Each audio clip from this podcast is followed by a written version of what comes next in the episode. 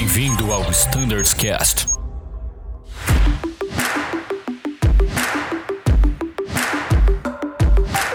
Fala pessoal, sejam todos muito bem-vindos ao Standards Cast. Eu sou o Danilo e este é o Standards Cast do A320, episódio número 2.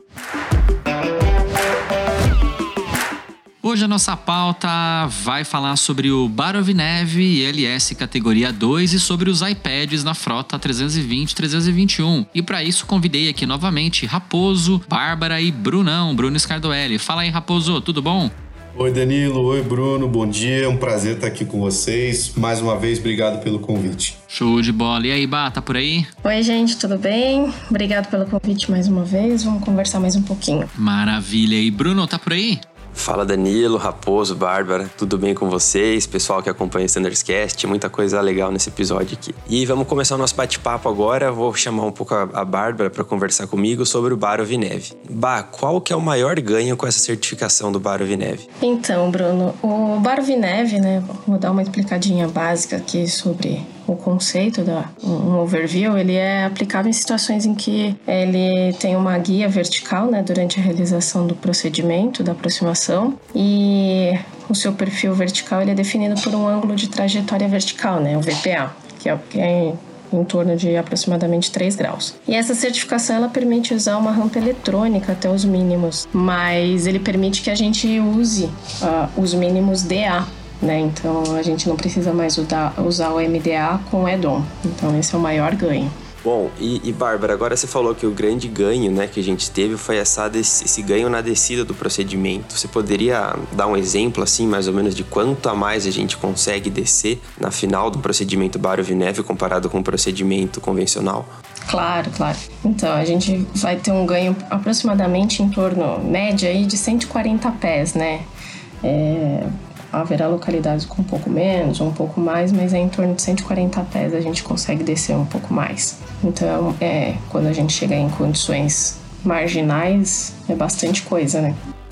Não, com certeza. É um grande ganho que a gente tem. É, e falando ali de mínimos para aproximação, né? 140 pés faz diferença entre pousar ou arremeter. E, ah, recentemente a gente conseguiu ali uma certificação do CAT 2 para o 320. E agora eu quero fazer uma pergunta para vocês, né? Talvez essa seja a pergunta da rota. Quando a gente vai fazer um LS categoria 2 ali, por necessidade, realmente ali, por exemplo, em Curitiba, vai, eu sei que é um aeroporto que tem, ah, é mandatório que o procedimento seja realizado em Autoland? Danilo, é, para realização de um procedimento ILS categoria 2, dois é, o pouso pode ser manual, porém o recomendado é que seja feito em autolanding. Isso acaba garantindo uma coordenação melhor, ali uma divisão de tarefas, um task sharing melhor da, da tripulação, além de confiar na máquina que é extremamente precisa e passa uma super confiança para o piloto. E faz pouso muito bom, né, cara? Os, os que eu vi de autoland já no processo de certificação do CAT 3 e 330, a gente fez alguns autolands, né, na fase de certificação. Isso. E, cara, o avião pousa melhor que eu. Perfeito.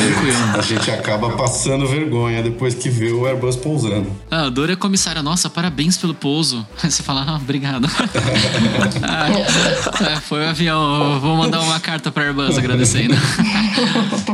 Enfim, pessoal, e falando de mínimos, né, a gente comentou então que o Barovinab você tem ali um ganho de aproximadamente 140 pés para o procedimento LNAV only.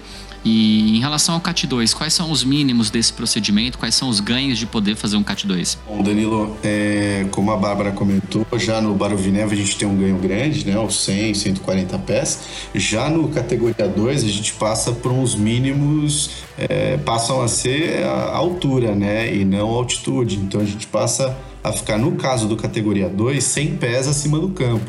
A gente passa a usar uma DH de 100 pés. E, e, os nossos mínimos hoje, pela nossa especificação operativa para realizar uma aproximação como essa, a gente precisa de um RVR de 350 pés, o que cobriria qualquer aeroporto equipado com o, o sistema ILS para categoria 2. Muito bom. Ah, só uma dúvida, Raposo. É o RVR de 350 metros. Isso, perfeito. 350 metros, Brunão. Esse, até uma curiosidade, esse valor, ele, o processo de certificação para um ILS categoria 2, é, que foi feito aqui pela Azul, foi com base numa documentação americana, uma AC da FAA, e por isso nossos mínimos são de 350 metros.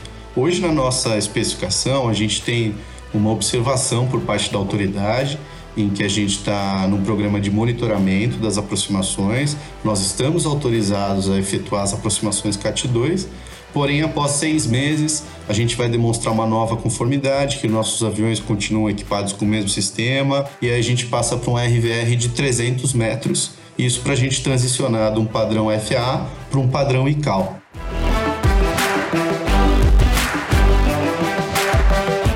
Agora, Raposo, outra pergunta. Você que é o, que é o, o pai e a mãe do, do nosso PTO, me, me explica uma coisa. Qualquer tripulante agora ele já pode realizar o CAT 2 ou tem alguma, algum treinamento especial para poder fazer esse tipo de procedimento? Que a gente viu que tem várias particularidades, né?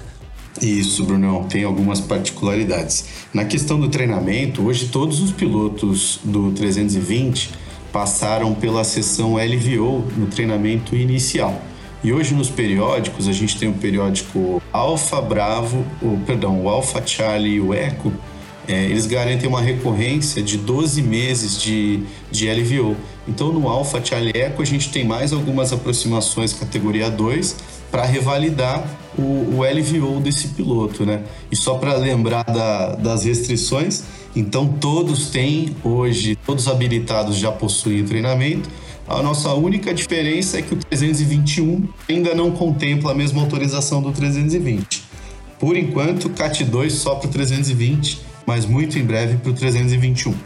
Legal. E, pessoal, falando um pouco de task sharing, né? Como que funciona a divisão de tarefas durante um procedimento categoria 2? O que, que muda na prática ali em relação ao CAT 1? Bom, é, Danilão, o, o task sharing ali no, no, no CAT2, basicamente o Pilot Flying está monitorando todo o sistema embarcado, o PFD, ND, enfim, todos os sistemas com a ajuda do, do monitoring.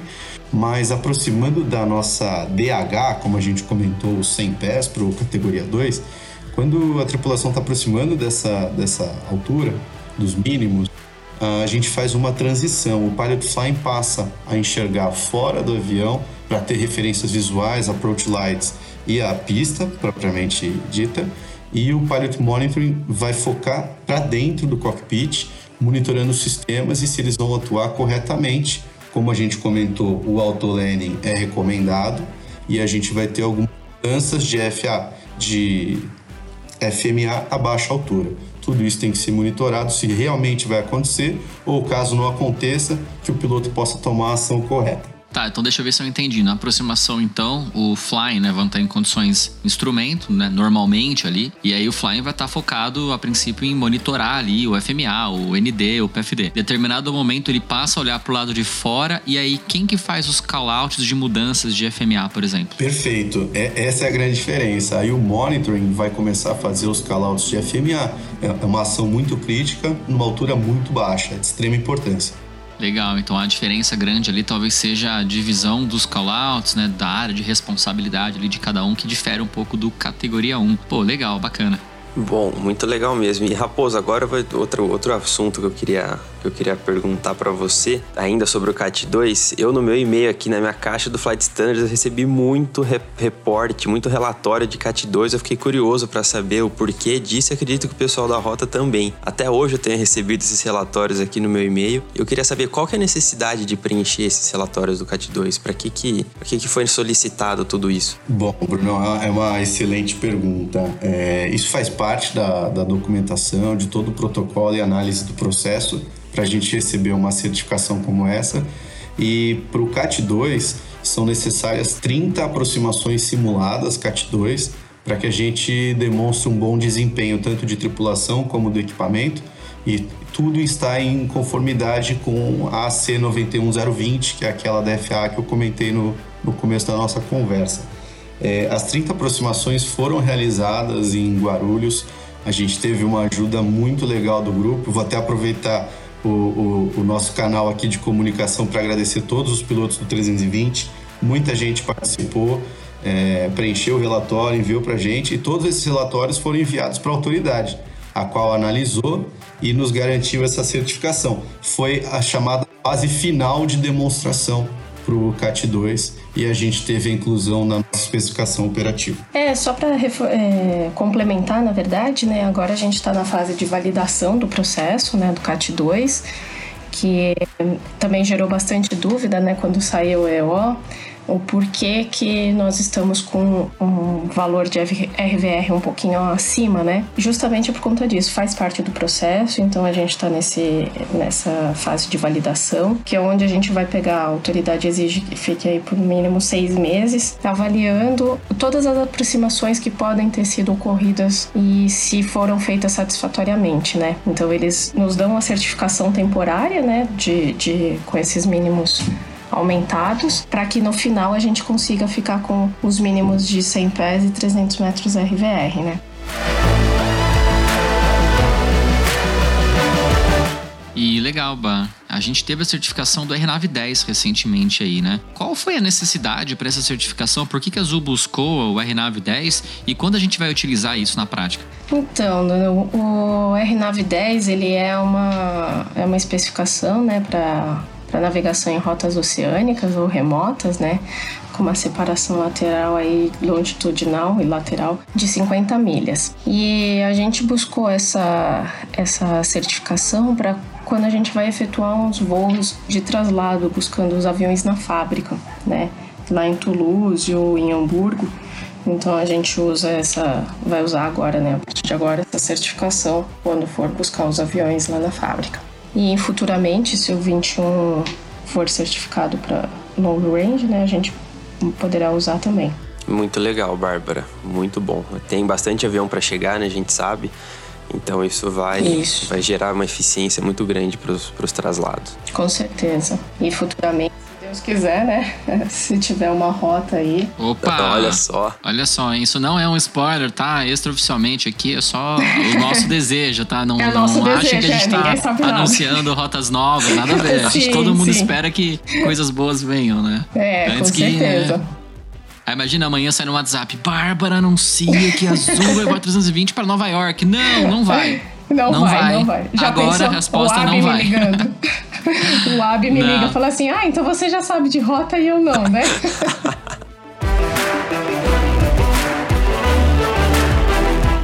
Vamos lá. A pergunta mais esperada de todas, na minha opinião, ali. Todo mundo tá perguntando sobre isso. É uma novidade muito boa. Vamos ter iPads nas cabines dos 320, 321? Quais aviões vão ter iPad? Fala um pouquinho sobre esse negócio. Perfeito. Vamos. É, já estamos com esse processo, né? A gente também recebeu na NEO o início da fase de, de demonstração, né? Então a gente nós estamos esperando a chegada dos iPads, já, já foram comprados, já chegaram umas, uma quantidade. E então, inicialmente serão 10 aeronaves com o iPad instalado para a fase de demonstração. E aí, posteriormente, para expandir para a frota, frota inteira e inclusive no 21, né? Mas inicialmente os testes serão feitos no 320. Bom, muito legal, Bárbara. Então, o que, que vai ter nos iPads? Você podia adiantar pra gente, além dos episódios do Standards Cast? ai, ai, ai. Claro, nós teremos um aplicativo é, de cartas, né, de, de navegação, teremos os, os aplicativos para cálculo de performance, o AD Docs, é, será um, um, ganho enorme. Ele vai conter todos os manuais no iPad, né? além do, do Cast. Bazinga, hein, pessoal? Não vai ter Standards Cast, não é pra ninguém se empolgar com essa ideia, hein? Quem não pegou a referência, joga no Google Bazinga que vão entender. Enfim, é. muito bom. É, senão daqui a pouco vão falar, vai ter Standards Cast, Netflix, aí não pode, né, Daniel? Nossa, É, já pensou, ia ser bom, né? Eu sei que vocês adoram o Standards Cast, vocês não vivem sem mais essa ferramenta, mas não teremos nos nossos iPads. Mas uma coisa legal que não tá na pauta, mas acho que é legal comentar, o iPad vai trazer ganhos imensos pra gente, né? Inclusive ele vai ter conectividade com a internet, né, Bah? Então o processo a princípio de atualização dos manuais, etc, vai se dar de forma automática, a gente vai ter ganhos em relação à questão de atualizações do conteúdo, de cartas e manuais, e quem sabe no futuro até usar essa tecnologia para receber a documentação do voo por ali, né, Bah? Com certeza, Danilo. É, esse é o, é o projeto, né? É o projeto Paperless, que está no Azul hoje, é um projeto grande, envolve praticamente a empresa inteira, assim, em todas as áreas. E com certeza no futuro a ideia é essa, receber toda a documentação e que ela tenha essa conectividade, inclusive com o avião. Beleza, vamos trabalhador que a gente chega lá, né? É isso aí. Com certeza, só de ter os iPads agora, já tirar os manuais a bordo, já vai ter um ganho de aproximadamente 70 quilos a menos, né? Além da economia de impressão do, dos manuais, do A320, a gente tem muita revisão de manuais, visto que as aplicabilidades são por matrícula. Então a gente vai ter uma economia imensa com a impressão dos manuais também, além do, da economia no peso a bordo da aeronave, né? E agora, chegando ao final, passar agora para as considerações finais. É, agradecer a presença da Bárbara, do Raposo e do Danilo. Vou começar por você, Bárbara. Ah, muito obrigado, meninos, mais uma vez por participar desse canal tão importante que a gente tem direto com o grupo, né? É um, um canal que a gente consegue explicar muito melhor do que só através de comunicados e, e, e e-mails, né? Então é, com certeza é uma ferramenta muito importante que está levando bastante informação para o grupo de voo.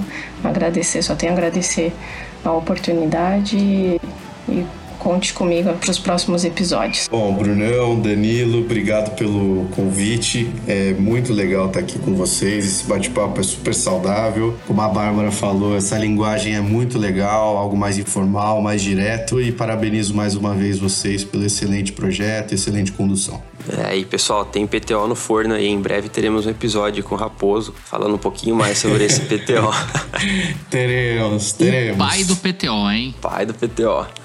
E Danilo, por favor, muito bom, pessoal. Obrigado aí pela audiência de vocês. E importante também pra gente é, deixa o seu like aqui no vídeo. Tô me sentindo um youtuber aqui falando isso, né? Mas faz diferença pra gente, tá? Deixa o seu like, é, marca o episódio honestamente com o número de estrelas que você avalia o nosso conteúdo, mande o seu feedback pra gente. Isso é muito importante para que a gente melhore, identifique os problemas, os erros, as falhas e consiga implementar melhorias, tá bom? Obrigado, fiquem ligados e Brunão, tá contigo. Muito obrigado, Danilo. Agradecer mais uma vez a todos os nossos ouvintes. Lembrando que toda terça-feira tem um episódio novo. E pessoal, a gente está sempre à disposição de vocês através do e-mail standardscast.voiazul.com.br. Caso queiram participar, sugerir algum tema, a gente fica sempre à disposição. Muitíssimo obrigado a todos e tchau.